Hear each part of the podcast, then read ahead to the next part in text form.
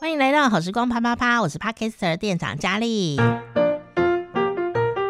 来自世界各地的趴友们啊，大家好！这个二零二零年的稍微尾声的地方，今年真的是超级难过的一年。我相信不管你在哪，都觉得很难过吧。不过呢，这么难过，我们还是过到了现在这个时候哈。接下来还是要继续小心谨慎的撑下去啊。越是到了那个要换运的时候，你知道时间交接点，说哦，今年真的是一个烂年，它要交接的时候，你反而要。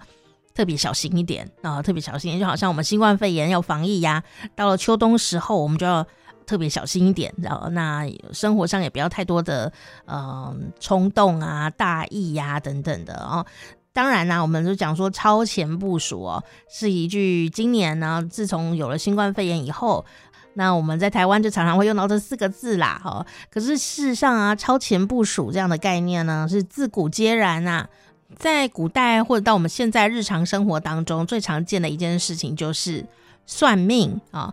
算命当然不是去算昨天发生的事情哦啊，那我们都是想要超前部署，先为未来做准备啊。明年呢，运气好不好啊？啊，我要不要掌握机会，或者是我要保守一点点呢？我们算命啊，其实。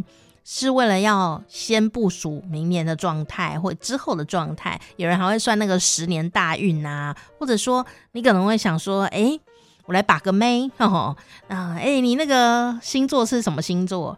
你为什么会这样问？你说哦，我需要一个梗来跟他聊天，那么也是啦。呵呵，但是呢，其实你也是在超前部署哦。为什么呢？你想在跟他对话之前，就对他有一定程度的。了解，所以你才会去认识他的星座的个性啦。好，那再经过后面的对话来确认他的个性啊。啊，其实你都是在做超前部署的动作哦。所以呢，算命这件事情啊，哦，你说它不科学吗？它如果真的没有什么可信度啊，它怎么会古今中外各有各的流传，流传到现在呢？诶，我觉得它可能也有一些参考价值。就看你要怎么去用它。如果你是很迷信的用它，当然就不太理智啦。但如果你是科学一点的用它，或者是有你自己逻辑的来使用这一些参考意见的话，我觉得是挺不错的哦。所以今天呢，就要来跟你聊一聊啊，关于算命的文化，在这个华人系统里面呢，算命有哪一些呢？也许你也曾经用过哦。赶快一起来啪啪啪！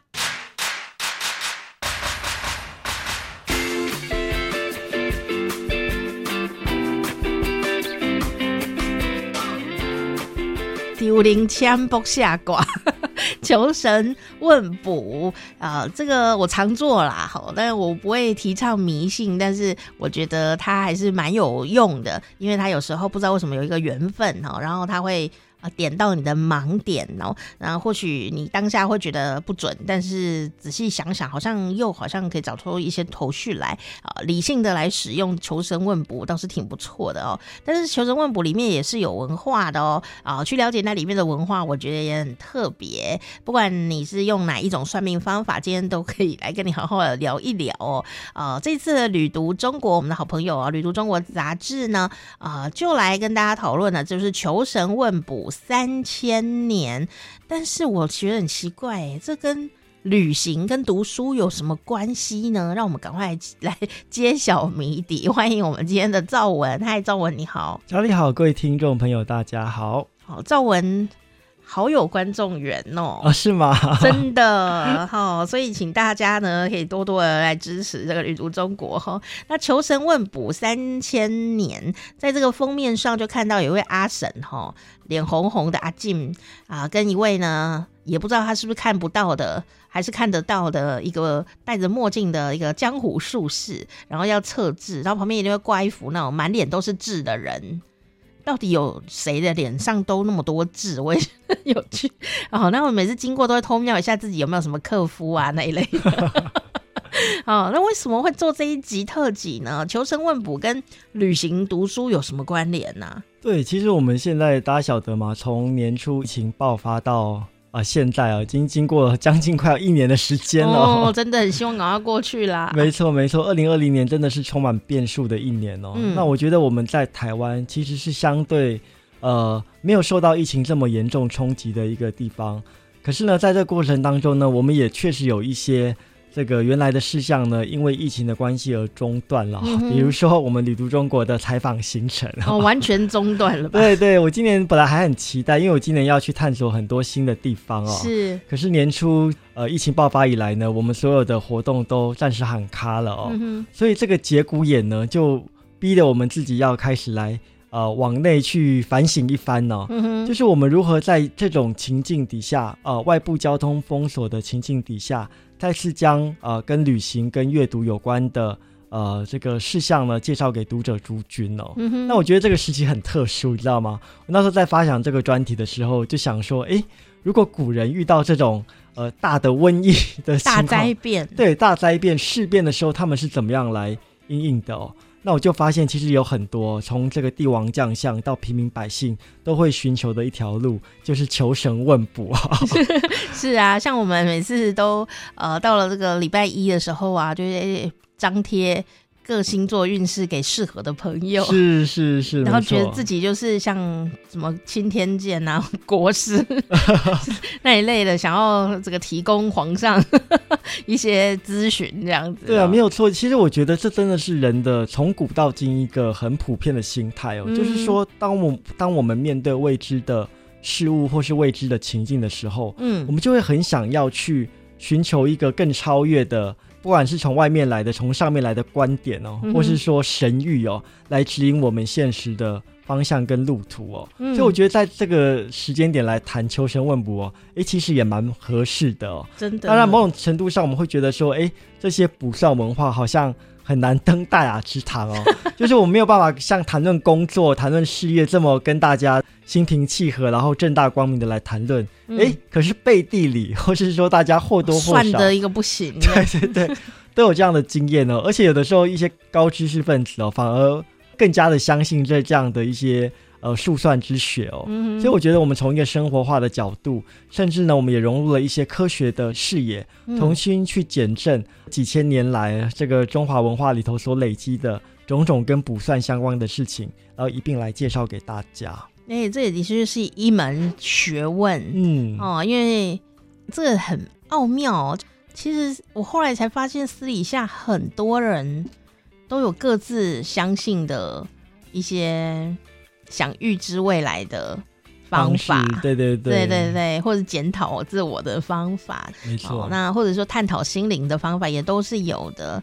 但是有些东西真的很玄妙，这种玄妙知识，可是其实你看电视也是很多人在讲，而且我们都会去看去听哦。那所以呀，在这个呃求神问卜三千年里面呢，呃，旅如中国啊，赵文就帮大家呃稍微分了几卷。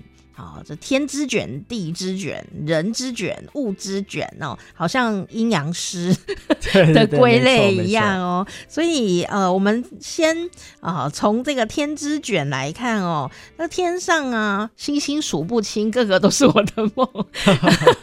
这忽然唱歌起来这样哈，哎，的确，不管紫微斗数啦，好，那或者是这个二十八星宿，或者是像是星座、西洋星座。啊、呃，都是从天上来的。对，我觉得这点很微，很蛮奇妙的哦。嗯、就是即使各个文明哦，分布在世界各地哦，嗯，可是好像归推溯起来，都有一个对于日月星辰的想象，是，以及从这些星呃星系的分布当中去探知人事哦。嗯，所以其实我们过去说呃，不管是翻阅这个。呃，古代中国的典籍，或者是说从巴比伦而来的这种天象观哦，是是是对，就是可以看到里头有非常多很神秘，而且很很这个细节的一些记载哦。嗯，我们就会想说，哎，为什么古代的人会认为天上星星的变动，包括种种天象，像今年大家非常疯的这个日食，还有这个什么流星雨呀、啊，对，或者是彗星啊等等哦，在古人看来呢，这些。天象本身呢，它并不是一个纯粹客观的物理现象，嗯，而是背后有一些跟人事有关的，对对对，对应的一些这巧妙之处。哦，这叫做天有异象。嗯，没有错，对啊，不是一般的星象。对对对，所以其实我们看那个，你看像中国古代的二十八星宿啊，嗯，就我觉得古人的想象力跟视力都蛮好的，因为古人没有三 C 可以用。对 对对，然后也没有什么很先进的这种所谓的望远的设备嘛。那晚上睡觉睡不着，就只能看远方星星。对对对，而且透过他们的想象力呢，把这些星座编排成呃一个一个的不同的形象，比如说什么狮子啊、水瓶啊，对，或是东方的像这个北斗七星啊，像一只斗一样啊。对，所以我觉得透过这样子的一个想象呢，他们也把人世之间的这种。呃，我们常见的一些器物或者是生灵呢，投影在天上，这这过程是互相的啦。嗯、然后天上又反过头来影响了人世间的一些变化。嗯，所以我们如果去看那个古书的记载啊，除了有这个二十八星宿，然后又分成四神，就是所谓的朱雀、玄武、苍龙、白虎啊。我差点以为是什么朱小长、莲子、芡实。对对对，那是另外的四神。对对对，是那个跟这个方位星座有关的这个四神哦。嗯、那透过这个四神的。这种神兽的对应呢，又把各个方位的它的特质呢给建构起来，那个个性对对对。我们讲这个好像有点太虚幻。如果大家有看过那个曾经红极一时的漫画《梦幻游戏》的话，它就是以中国的二十八星宿为背景，然后描描述这个天上的星宿这个下凡尘之后呢，展开的种种的这种奇幻旅程哦。嗯，所以其实其实从不管是这个呃迷文化，或者是说从很传统的。呃，天天象学的角度来看呢，呃，过去呢，古代的这个帝王呢，都会认为说，哎，人世间的变化呢，确实能够从星星的移动轨迹跟。呃，种种意象当中呢，找到一些端倪哦。嗯，的确是哈、哦。哎，其实小时候也会看一些戏啊，他都会说他是某某星下凡这样。对对对。然后我们就会觉得，啊，某某星好像很厉害。那大部分出现的都是文曲星，是武曲星武曲星等等的。星 对对对。然后加上封神榜，就觉得哇，好厉害这样哦。那我觉得这个最好笑的事情是，因为我很小很小很小的时候，就是星座刚进来台湾的时候，大概三十几年前，那时候也没有唐启阳的时候。我就因为我一个天秤座的同学，是是，他就不知道为什么呢，从哪弄来，因为小学才二三年级，小小的，他就弄了一本哦，到现在还在卖的一本很厚很厚的没有插图的星座书。然后那一本书到现在，我到二十年后还买到，哦，还把它买回家珍藏，因为它非常完整。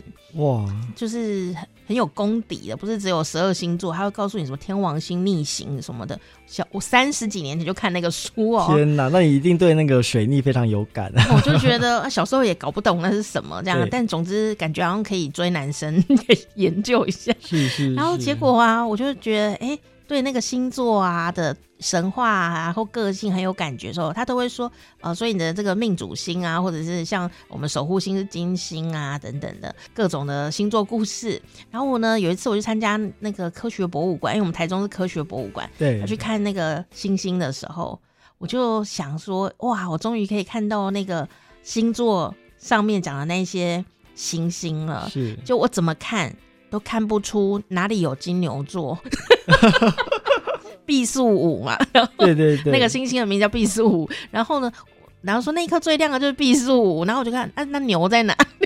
我才会发现古人想象力真的很巨大。没错，要三分形象，七分靠想象哦。嗯、所以我觉得这这也是蛮有趣的了，就是透过。我觉得这个星座星象本身呢，也是一个很好的人际之间打开话匣子的话题。嗯，因为每个人或多或少都可以这个聊一点。对。那透过这样的一个社交话题呢，大家也就能够无形间拉近彼此的关系哦。嗯。所以我，所以我觉得从我们刚才讲的这个二十八星宿也好，或者说更进一步延伸中国古代的这个紫微斗数哈，嗯，相信也很多人耳熟能详哦。它也是透过天象星辰的运作哦，嗯，而且呢，又以一个更精密的方式呢来。来分宫位，然后呢，把每一颗星的特质呢彰显出来。所以，比如说啦，我们传统上说，有些人是命坐紫微，就表示他具有这种帝王之气哦，非常具有领导统一的手段跟能力哦。是。所以每一颗星星呢，它落在不同的宫位呢，它就对应到不同的呃人际的特质。嗯。那我觉得，当然是我们可以从这样的一些排列组合当中呢，去慢慢的呃把它视为一个了解自己的一个方式，也未未尝不可。就可以。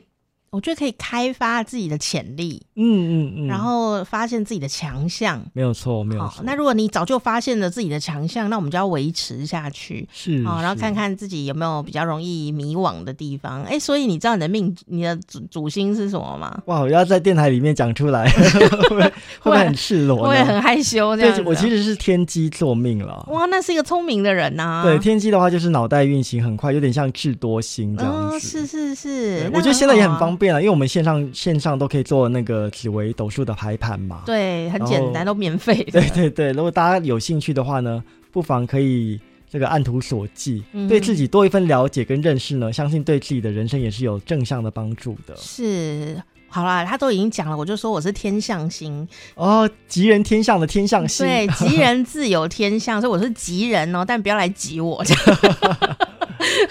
然后呃，这个很有趣，就是说，哎，我在研究这件事情的时候啊，我就想说，哦，因为我以为我以前都以为，因为我永远都是风云人物，是，但我一直心里面有一种怪怪的感觉，就是，呃，我把自己练那么强的点，到底是为了什么？嗯嗯，我没有很喜欢站在最前面呢。哦，OK，所以，所以当你的启示是，所以我后来发现我的天象的。个性的时候，是。我就会发现哦，因为我是宰相啊，对对，是辅辅弼之星，对，我是辅弼之星啊，对，所以宰相一定要很强，但他不是老大。哦，我就是我要辅佐，比方说一个破军星或一个紫微星的时候，我就哎来帮，但但要够厉害才行，这样子。是是是，对，所以我就会觉得说，哎，他有一些。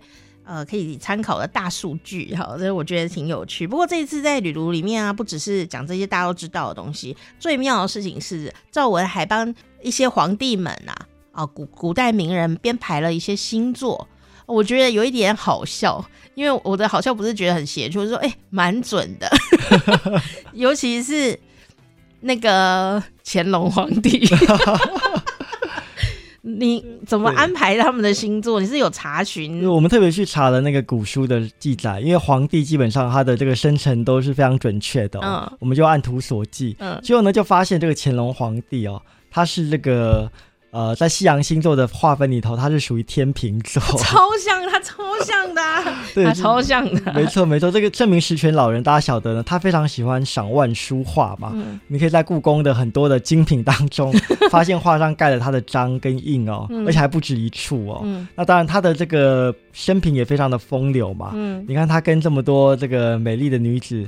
谈恋爱，然后呢，又把自己维持了一个非常体面、高雅，然后非常正面的一个形象哦。嗯，所以我觉得这确实在某种程度上体现了西洋星座里头讲述的天秤座由维纳斯所守护的特质哦。真的好妙哦！所以你就一个一个去查他们，没有错，没有错。然后确实你可以从他们这个星座，然后跟历史史书上对他们一些大事记的记载呢。好像找到了一些蛛丝马迹哦，嗯、像这个汉武帝哦，嗯、汉武帝是巨蟹座的，可能很多人会觉得，哎，怎么会？因为想说他这个雄才大略啊，是啊，然后这个通西域啊，这么样一位呃，这个胸怀大志，对对对，这样的一个君主哦，怎么会是这个温柔的巨蟹座呢？嗯，其实你去看史料里头，他对于他的这个后妃之间的感情呢，是非常的深挚的、哦，比如说李夫人。哦 大家，大家如果知道这个这号人物的话呢，其实李夫人就是很年轻就因病而去世了。嗯，那汉武帝呢，非常的思念她，不仅请画师来画了画像，而且呢，还找了这种通灵人士哦，希望能够隔着一层纱布呢，重新把呃李夫人的灵魂召召召唤回来。对对对对，然后彼此互动哦，所以他这种对于呃这个爱情的执着跟追求。以及这种居家的情怀呢，确实体现了巨蟹座的某种特质。我知道了，我们都觉得巨蟹座喜欢待在家里，对不对？嗯。那他就把家弄得很大，全部四海之内皆家里。普天之下莫非王土啊。对，就都我家啦。对对对对，也是一招，哎，这个提醒了巨蟹座朋友，有时候要走出去。对，以四海为家。以四海为家，好好好大的舒适圈这样子，好吧？把舒适圈弄大也是一个方法哦。对。然后呢，讲到唐太宗啊。好，李世民了，他竟然是水瓶座。对，大家知道唐朝就是一个，其实它是一个兼容并蓄的朝代嘛。是。可是这种兼容并蓄的氛围呢，必须要有一个呃君主来进行这个允允诺才行，是是是才能营造那个氛围哦。嗯，那本人本身唐唐太宗李氏家族就具有胡人的血统嘛，是。那他觉得在那个时代，呃，这个他也看到了西域这么多很精彩杰出的这些呃人才也好，或是风物也好，在他上任之后呢，他其实是采一个相对宽大的政策哦，嗯，觉得这个四海之内呢皆兄弟，所以他的这种水水瓶座呢就是。不拘泥于传统，因为传统就是要独尊儒术，是要以汉家为为中心。相反的，这个水瓶座呢，它的特质就是非常的灵活，而且非常的前卫，我们可以这样讲啊。所以当时呢，有很多各式各样的这个艺术上的表现啊，或者是生活规矩上的突破啊，嗯，都是由唐太宗给带起来的哦。所以他确实是一个有水平头脑的呃帝王哦。是，而且什么人讲什么建议，他也都听哎。对对对，我觉得他最厉害就是他用了那个过去反对他的人的这个臣子，就是魏征，是，而且还跟他建立起一种。非常千古流传的，对对，这种献君好像献圣君贤相的这样的一个形象哦。对啊，他很敢讲哎，有一次我记得好像他在玩一一玩小鸟，在玩真的小鸟，是是，然后他就哎呀，魏征来了，他赶快把鸟藏在袖子里，就那鸟就死掉。对对，因为魏征就觉得帝王不应该玩物丧志嘛，是，对啊。所以你看他对魏征的这种重视，对对对，重视也是惧怕到敬畏这样，那也是一个很有趣的现象。没错没错，对啊，他也是很尊敬他的能臣这样子。哦，所以呢，这次啊，在我们《旅途中国》杂志里面，这只是里面其中一个小小的部分哦。就是在天之卷上面呢，他就会讲到呃紫微斗数啦，还有一些呃星座啊，然后跟这些古人之间的连结。那我觉得你当做很有趣的来参考也不错。哎，你就发现他的确还 有些符合的对对项目在里，然后然后我们也可以让自己的心胸可以更加的宽广哦。当然呢，地之卷也很厉害哦，因为地之卷呢，很容易我们就会想到就是风水地理呀、啊、这些活动哦。那人家古人就会讲啦，这一命二运三风水，是是，四积阴德五读书。对，然后我就会觉得说，嗯，好像可以改运气的那种感觉很不错。你可以靠自己改运，至少五是读书嘛。没错，没错。是，不过这个风水这件事情啊，我倒是觉得它有它一定的科学性在里头。哎，没有错。其实我我也因为制作这个专题的关系，也去看了很多的，不管是古籍也好，或是前人的研究也好。嗯、其实我们一般讲到风水，都会把它想得很抽象，感觉是一个什么样的气场在呃流动啊，或者说什么样的一个。呃，先天的环境呢，所所打造的，其实如果从细部去观察的话，会发现其实很多的风水原则本身就蕴含了科学的道理。嗯，像在这期的《旅途中国》杂志里头，我们其实整理出很多的我们现在说的这种风水煞哦。哦。然后呢，它其实背后都有它科学的依据了。比如我举一两个例子，呃，比如说常听到的这个穿堂煞啊、哦。嗯。所谓的穿堂煞呢，就是指说，哎，进入一个家里头呢，把门打开。就可以直接看到后院，或是刚好对着窗，就是说它中间是完全无遮拦的一个状态，就是一场空的感觉。对对对，那这个在科学上我们怎么样去诠释呢？为什么古人会觉得这这是一个煞气呢？其实一方面就是说，如果说你的屋子是这样子，呃，一目了然的话，啊、呃，如果有宵小要入侵的家里的话，他就对对对，他就很容易这个得手，然后呢，你就很容易的这个遭到这个宵小的光顾。二方面呢，其实。过去不像现代都是钢筋水泥哦，有的时候是茅草舍啊，就它的通风呢比较比较舒畅一点。嗯。那到了冬天呢，你看这个天气非常的。这个寒冷的情况之下，如果屋子里头风可以从前门灌到后面的话呢，那里头的人就可能常常容易生病哦，生病就会花钱。对对对，所以呢，其实就是从这样的一个角度去看呢，哎，穿堂煞确实有它这个应该要避免的一些道理在哦。嗯，对，没错哈，因为穿堂煞真的很煞气很重，因为为什么呢？因为啊，如果你家是穿堂煞的时候，你就会觉得你家的风哦，那个流动很很快，嗯、然后比方说。你明明开了后门啊，然后因为可能对到窗户还是怎么样，对，那个门就会很容易崩。哦，对对对对对，因为风太大了，是是，那你就要很小心，因为那个风就是很强这样子。那里有几刚风，那么吹来吹去哈，有时候那个门这样蹦蹦蹦啊，其实你会心神不宁，没有错，很容易吓到。这时候破解的方法不是换房子，就是你可以用一些屏风啊，然后把它挡住，或书柜啊，然后把它。把它挡住，不要让它一 一路穿到底。那客人呢？其实我们有时候应该有一个玄关，就是客人如果来的时候，哎、欸，或者他不是客人，他可能是诈骗的，还是什么人不知道。你那一开门，他就把你家 全部看光光了。对，没有错，那就没有隐私可言。是是，所以我觉得从这个角度去看的话，它其实背后有一些呃科学逻辑的部分呢，也是值得我们去重新发现的。嗯，不是，就是说不能够把这个风水之说呢完全视为迷信，是，而是应该去抽丝剥茧，把它背后这个呃符合逻辑思考的这个部分呢重新。呃，来学习一番。嗯，我觉得它是一种环境暗示的那种感觉。对对，没有错。最好笑的是，我们是看风水老师在做节目啊，他们去参观人家的房子的时候，他就说：“你家的煞气很重。”他说：“是什么？是乐色煞。”有乐色煞这种东西。他说：“你们家都是乐色 哦，你住在里面心情不会好。”没有错，没有错，运气不会开。环境脏乱确实也影响到我们的这个心的心情，这样子，没错没错。而且说你习惯就越来越堕落哈，所以他们就说，如果你想要运气好，首先先把家里整理干净。对，我觉得这也是反映一个人的个性。看家里脏乱的人，嗯、可能他的这个个性本身有某一种懈怠或懒散的因子哦，或者说他最近可能思虑很混乱。对对对，就是有各式各样的情况。那相对来说，把家里头整理干净。嗯那可能也反映出自己某种行动力，或者说一种正向的思考的模式。嗯、那当然也会影响到在工作啊、事业方面的表现哦。嗯，的确是哈。所以呢，风水这件事情在里面呢，你也可以多多多的来用科学感呢来看一下。最有趣的地方就是人本身，嗯哦，其实面相啊，或看骨相，或像我们学学广播人呐、啊，其实有的老师就知道有一些是声相。哦，声音也是一个对观相的一个方法，是是，是哦，这个很很有趣哈、哦。那人之卷里面呢，就会讲到跟身体有关系的。那这个有一个好处是什么呢？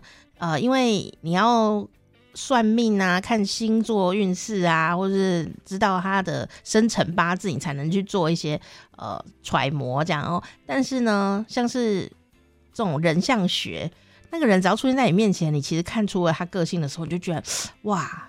很有成就感，对 对对，有一种读心术的那种感觉。其实我觉得人家说相由心生嘛，嗯、我觉得某种程度上确实是哎、欸，嗯，因为一个人的外表，他是不是呃把自己收拾的很整齐，嗯，或者说他的生活习惯怎么样，嗯、有的时候确实都可以从他的一些脸面，甚至什么指甲上的污垢啊，嗯，或者就是说怎么样去探知。所以我觉得古人做这个人像学呢，除了有这个所谓的观察上的依据之外呢，其实也是透过这种习性动作。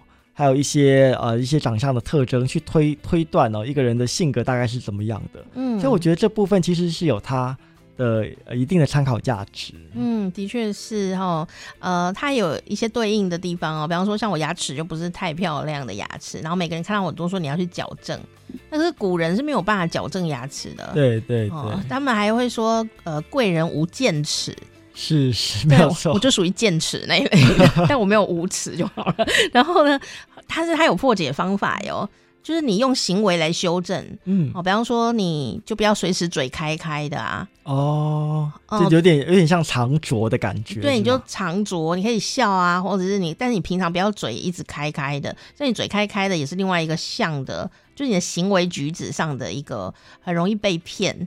是是，就表示你的戒心不是很很很很高这样子，所以我后来就想想，有时候你知道自己可能哪里有一些需要弥补的地方，你可以用物理性的方法弥补，但你也可以用动作来弥补，来加强它。对，其实古人在讲那个看相呢，有时候也配合了一些他的姿态跟生情哦。嗯，比如说我们在这期的旅旅读中国里头介绍了很多古书上记载的一些很奇特的相貌哦。没错，艺人。对，艺人啊，就是说他的这个外，不管是外观或者是说他的姿态哦。嗯。比如大家都听过的这个狼顾，就是司马先生。对，司马司马先生他的这个狼顾之相是怎么样呢？就是说我们一个人坐定不动。可是他的脖子呢，竟然有办法做一百八十度的旋转哦，就好像狼一样，可以不用身体转，你只要头动就可以往后看哦。嗯，传说这样的人呢，其实是生性上比较狠厉啊，嗯，比较有野心哦。所以在古代呢，呃，君臣之间界限很分明的这个时候呢，对于这样子长相的臣子呢，就难免要呃严加对，要严加提防哦，因为他可能有造反造反的意图在里头哦。嗯，不过。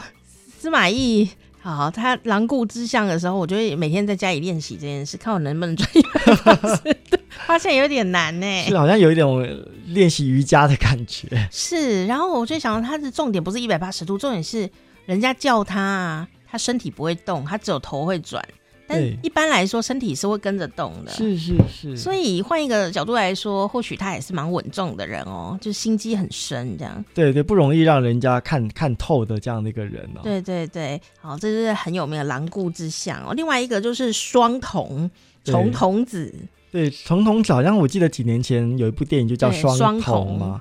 那我们都觉得里面的电影电影演绎的氛围是比较恐怖的，对 对对，比较惊悚的。对，可是，在历史上呢，确实也有这种双瞳的记载啊、哦。嗯、那双瞳是什么情况呢？其实，如果用现代的呃科学化的角度去看的话，它可能是眼睛里头有一颗黑痣，在远远看呢，就好像有两、哦、两个瞳人一样。对，嗯、或者是说，有人说它是一种呃眼睛的变异啦。嗯，可能当时在分化的时候呢，没有这个分化好。所以有一只眼珠子里头有两个瞳仁哦，嗯，那总之呢，就是一个非比寻常的长相了，嗯哼，那非比寻常的长相呢，就会对应到非比寻常的人士哦，是，比如大家很熟悉的呃这个无颜见江东父老的、嗯、呃项羽，项羽。对，他就是这个属于双瞳的代表人物、呃、的代表人物哦，他的个性本身呢是呃比较这个直接，然后比较。你可以说是比较这个冲动的，嗯，那也有一派的人说，哎，你看那个舜，就是传说中尧舜禹的舜，他也是双瞳，他也是双瞳，可是他的个性上是比较，呃，这个大度的，有这种帝王，呃，气魄的这样的一个人。嗯，那其实有的时候就看你用用从什么样的角度去诠释这个事情。嗯，那如果项羽当上了君王之后，说不定他也能够展现出像舜这种泱泱大度的。这样的一个风范也未可知，是。那只是说，在古人看来呢，这个双瞳呢，的确是一个非常特殊的呃长相。因为电影里拍他真的就是双瞳，就是眼眼睛里面塞了两颗黑黑眼珠，是，那蛮恐怖的。老实说，对对对。但如果你讲，我就可以理解，可能他根本不是两颗黑眼珠，他就是里面有一颗黑痣，是是，对，也是有可能的，让人家觉得哎、欸，有一种。很很很忍不住要一直看的一种感觉哦。那这里面他还写了像我们熟悉的反骨啊，哦，还有像是这个我们两个都很爱的《金瓶梅》里面呢，然后讲到这个美人们的艳体蜂腰，像小蜜蜂的腰一样。但是这里面有一个叫做丰下，对。我只有听过丰原呢，丰下是什么？丰下其实是那个一个面相学上的说法，就是说一个人的下汗这个部位呢，非常的丰润哦。不就是我吗？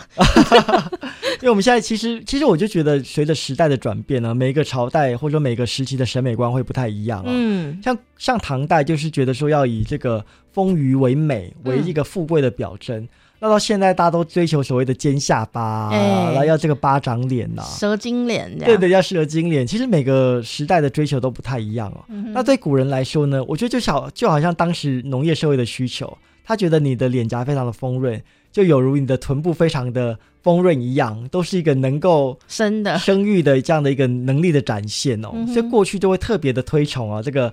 呃，丰乳肥臀的女性，或者是说这个下巴下巴呃下汗特别丰满的这个女性哦，觉得这是一个非常有福气、多子多孙的象征。嗯，那到了现代，可能大家又有不同的取舍，所以其实我们对于这个呃所谓的面相或是身相的一个判准呢，会因为时代的关系而有所不同哦。嗯，的确是哈，所以这也是一个时代严格，而且算命这件事情哦，还真的有它的。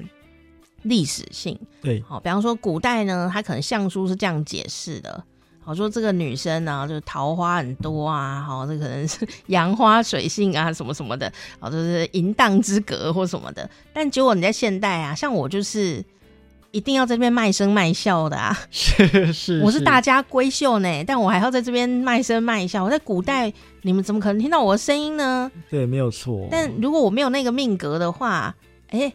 那怎么当大众情人？自己讲的。所以我觉得现在古代人是因为女孩子呃所谓的大门不出二门不迈，嗯。可是现在如果你要从事的像佳丽这样子的这个现身的工作，或像蔡依林啊，对对对，对这种演艺人员，那桃花当然是很重要的，因为桃花就代表你有人缘嘛，有这个观众深得观众的喜爱。是。所以我觉得当时的解释跟现在的社会情境呃不太一样，不太一样的。所以我们对于这个。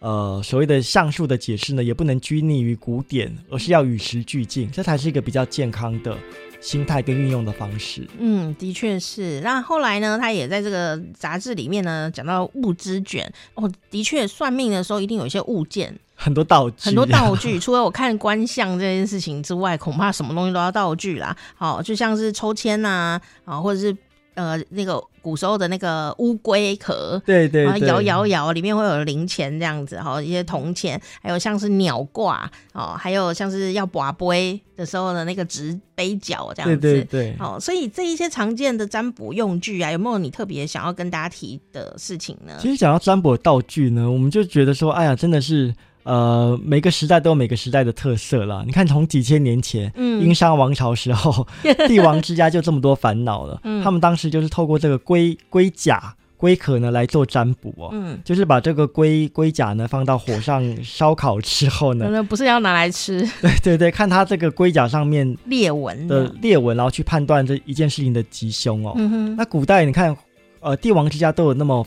多的烦恼，何况是这个一般的对一般的百姓呢？所以刚刚佳丽讲的这些杯角啊，或者是这个鸟挂啊，其实很多时候他们这些道具呢，都是依照了相应的原理哦，最多是从易经来的，透过这个卦象的推演呢，去呃运用道地的道具来解释预言修旧。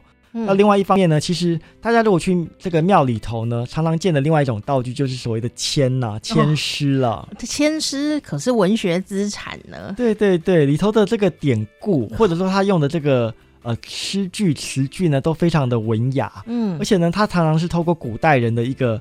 呃，发生的事情啊，然后然后来对应到你当下的情境啊，嗯、比如说什么呃，伯牙岁晴啊，嗯、朱买臣休妻啊，都往往是跟现代的社会当中，哎，你可以从这些提示当中得到你想要的一个结果。嗯，甚至啊，呃，从里面你还可以看办办案呢。办案呢、啊？对，是，就是虽然不科学啊，就是但整个故事本来就不科学。然后他就说有一天呢，妈祖啊来摸妈祖好忙哦，还托梦，然后就梦到一个什么，然后就去问妈祖啊，就求签。对，然后呢，里面就有一支签诗，然后呢，那个签诗一看啊，就知道呃，这个凶杀案里有一个凶宅里面有利器。利器，哦，就是他那个故事里面就讲到一个长长的东西这样子，然后他们就在找这个诗里面说的这个东西啊，呃，对应到现代来就是凶器，那那一个凶器到底是什么？然后他们就一直往凶器那边走去，结果竟然破案了。哇，那就是借由这样的一个可以说是超自然的力量，然后获得了提示。对，那当然办案还是讲求证据啦，哦，只是说就是有一些提示是可以让我们想到一些。呃，想象不到的事情。没错，因为我看很多节目上有一些很资深的刑警都会说，有的时候真的是走投无路了，那他就不妨于是，对，需要灵感，甚至去庙里求个签，或者说透过什么样的模式，哎，确实好像在一片这个混沌当中呢，乍现了一个天机。嗯、他们沿沿线去搜寻呢，哎，有的时候真的别有所获。嗯，所以我觉得这种。呃，我们乍看之下是非常的高来高去的这样的一套，呃，这个牵制的系统呢，嗯哼，它在落实在现实生活当中，有的时候确实能够透过这种种的呼应，或者是说怎么样巧妙的因缘机会之下呢，给予我们新的方向。嗯，的确是，所以光是签诗啊，你来看故事啊，我都觉得是很值得的。台湾也有出类似的呃文学的书，对对，对，就是专门在讲千诗里的故事的，大家如果有兴趣可以去。找来读，我觉得是挺有趣，而且那是一种神明吧跟人之间的一个默契。对，就是他竟然只要用四句话就可以告诉你整个故事。对。我就觉得那个解的人还蛮厉害。所以像很多大大型的寺庙里面都会有专门的解签解签人，人对，对，来负责解惑信众的疑难哦。嗯哼。因为基本上呢，这些签诗呢，它是用古文句所写的，嗯、那有些典故呢，也是比较深奥一点哦。是。所以透过这样子的这个解签人的导引呢，其实呢，就可以把这个签签诗呢所要传达的意涵呢，做更为呃详实的诠释。嗯。我们在这期的旅途中国里头也。这个拿一张签诗作为案例哦，告诉大家要怎么看哦。就是这个签诗的组成呢，它除了有这个庙名之外呢，还有所谓的挂头故事，就是我们刚才讲的典故。对，那有这个诗词的本体。然后呢，如果说最不济、最不济的情况呢，你可以看到看到它底下有一个签解的项目。嗯，比如说你是要问呃婚姻啊，要问这个。呃，官司啊，你都可以从这个地方呢找到一个比较直接的对应哦，嗯、会告诉你一个可能的结果。什么看病会好？对对对对，类似这样。欸、同一支签的意思可能是不一样的。对对对，这是非常的奥妙。看病啊，哦，呃会找到好医生，结婚不可。对对对，他有的是好，有的是不不那么理想的结果。对，而且要看哦，有的时候看病会好，那什么时间好呢？那你可能就要从签诗里头的其他文具去做判断哦。对，这是觉得是一个很奥妙的密码在里头哈。所以呃，不一定要用迷信的方法来看它，它都是一个很好的文化资产。那这一次最后呢，在旅读中国里面，当然啊还是要旅读嘛哦。除了刚刚已经读了很多历史书、哦、文学的签诗之外，其实玩这件事情哦，他也安排了一个大稻埕的一日游仙之旅，对对，游仙之旅不是仙游之旅啊。对，大家晓得那个大稻城是台北的旧城区，嗯，它当地有非常多的信仰中心啊，就是说所谓的宗教的寺庙也好，这个道观也好，嗯，所以这次呢，我们就把大稻城作为一个旅游的呃一个基地，那欢迎大家呢有时间的话呢，以一日游的方式呢去重重新品味当地的人文跟宗教之美哦。那里头有很多很不错的这个寺庙啊，很值得参访哦。那当然，在这个地方也有一些呃小吃小食，甚至有一些文化产业进驻哦。嗯，这变成是一个在呃这个国境封锁没有办法出国旅游的当下呢，大家可以选择的另类的呃旅游的形式。嗯，虽然那个地方你可能去过很多次了，每次都是去买香菇啊，或者是办年货呀。对，下次呢，你也可以换一个角度，因为那地方现在是一个很。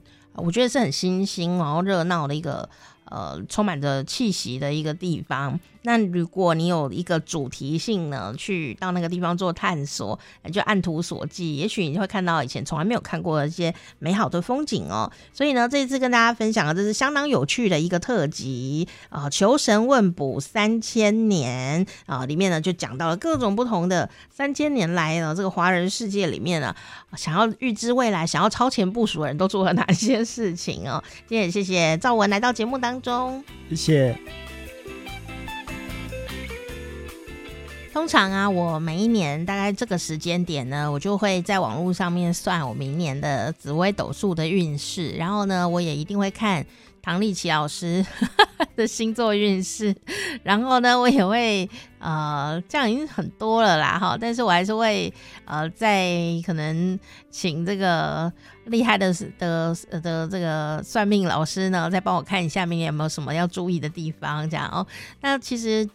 因为呢，本人实在没什么太大的野心哦，我就觉得人呢活得健康平安就很重要哦，所以我比较会比较呃注意的事情，反而是有没有什么大灾难啊、大劫难啊，比方说呃不能开车的那一年，那我可能就不要去开车，免得撞到别人这样，或者撞到自己哦。所以我就觉得平安哦，真的是最大家最容易忽略的一件事情啦。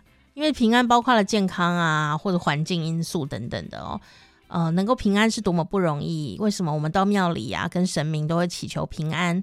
就是因为这个平凡无奇的东西呢，却会毁坏你所有的生活。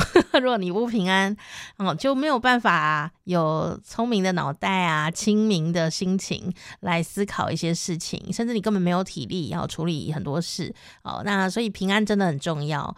呃，我们为什么会去拜拜，都会求平安？其实是因为平安有时候不在我们自己的手掌心里面。哦，有我们只能 尽可能的超前部署的去猜测、去了解，然后尽可能的去去做到，然后走路。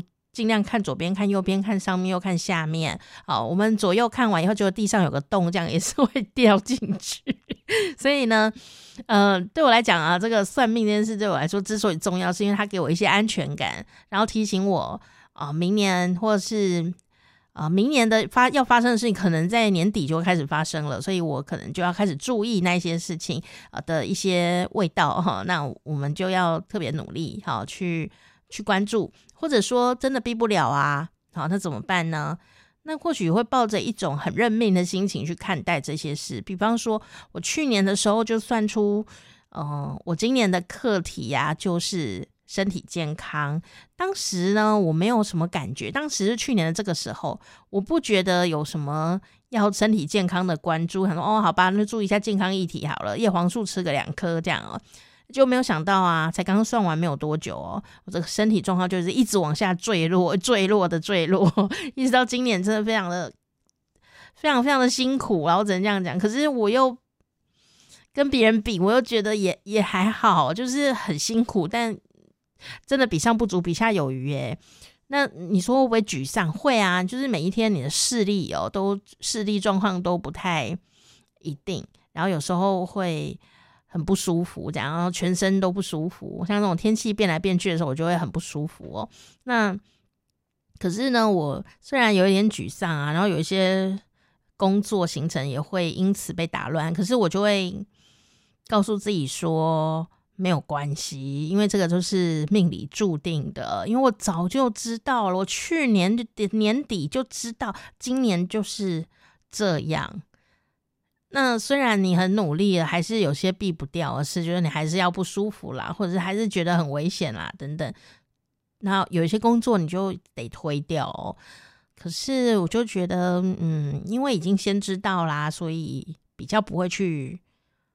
抱怨就是会沮丧哦，因为他一直重复出现嘛。比方说我的眼睛，你听我的 podcast，你就会知道他一直出现我眼睛的状况，所以我就会在这边抱怨一下。这样，那还有一些没有抱怨的，但是呢，我又不会觉得太觉得自己很衰还是怎么样，没有，就是命里注定的。那我又比较了其他的朋友遇到在今年遇到的那些辛苦的事情哦。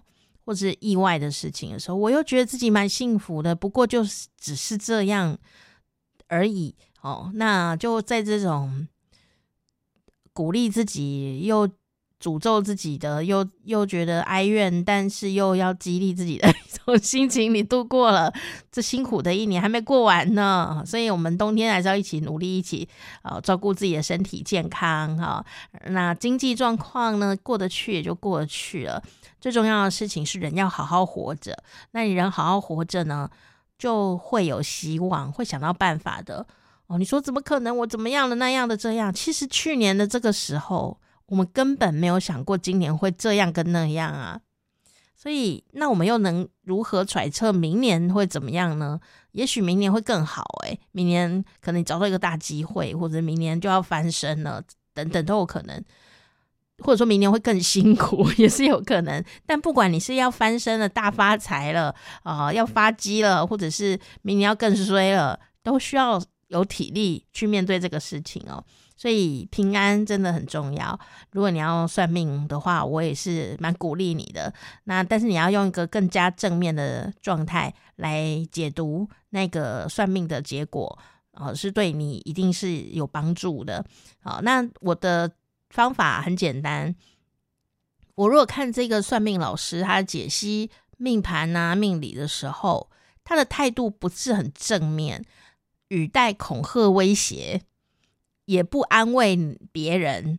哦，就说你这样哦，完蛋了哦，你这个哈印堂发黑哦，哈，你这个要赶快来怎样弄弄哦什么的，就他讲话不温馨啦，他就用恐吓法的话，我就觉得他的价值观是跟我不合的，因为同一张命盘，你说出来的话有可能呢会让别人心情好，也会让心情不好。你同样都是一个很衰的运，你也有可能解释的很温馨啊，就好像我每次听唐立奇老师他在。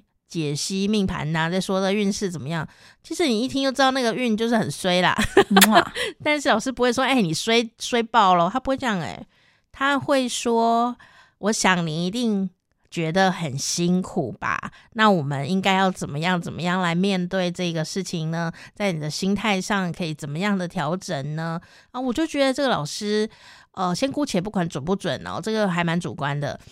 可是我觉得他很善良，哦，就是说你做这个算命的行业，你应该要善良，那你应该要用你的这个能力来帮助别人找到生活的一盏明灯，哈。所以我的判断方法跟这个人准不准呢？我会先从他讲话用字遣词是不是很温馨、很正面、很光明，来描述那些可能是衰的事情，哦，可能是运气不好，他怎么来讲这一段话？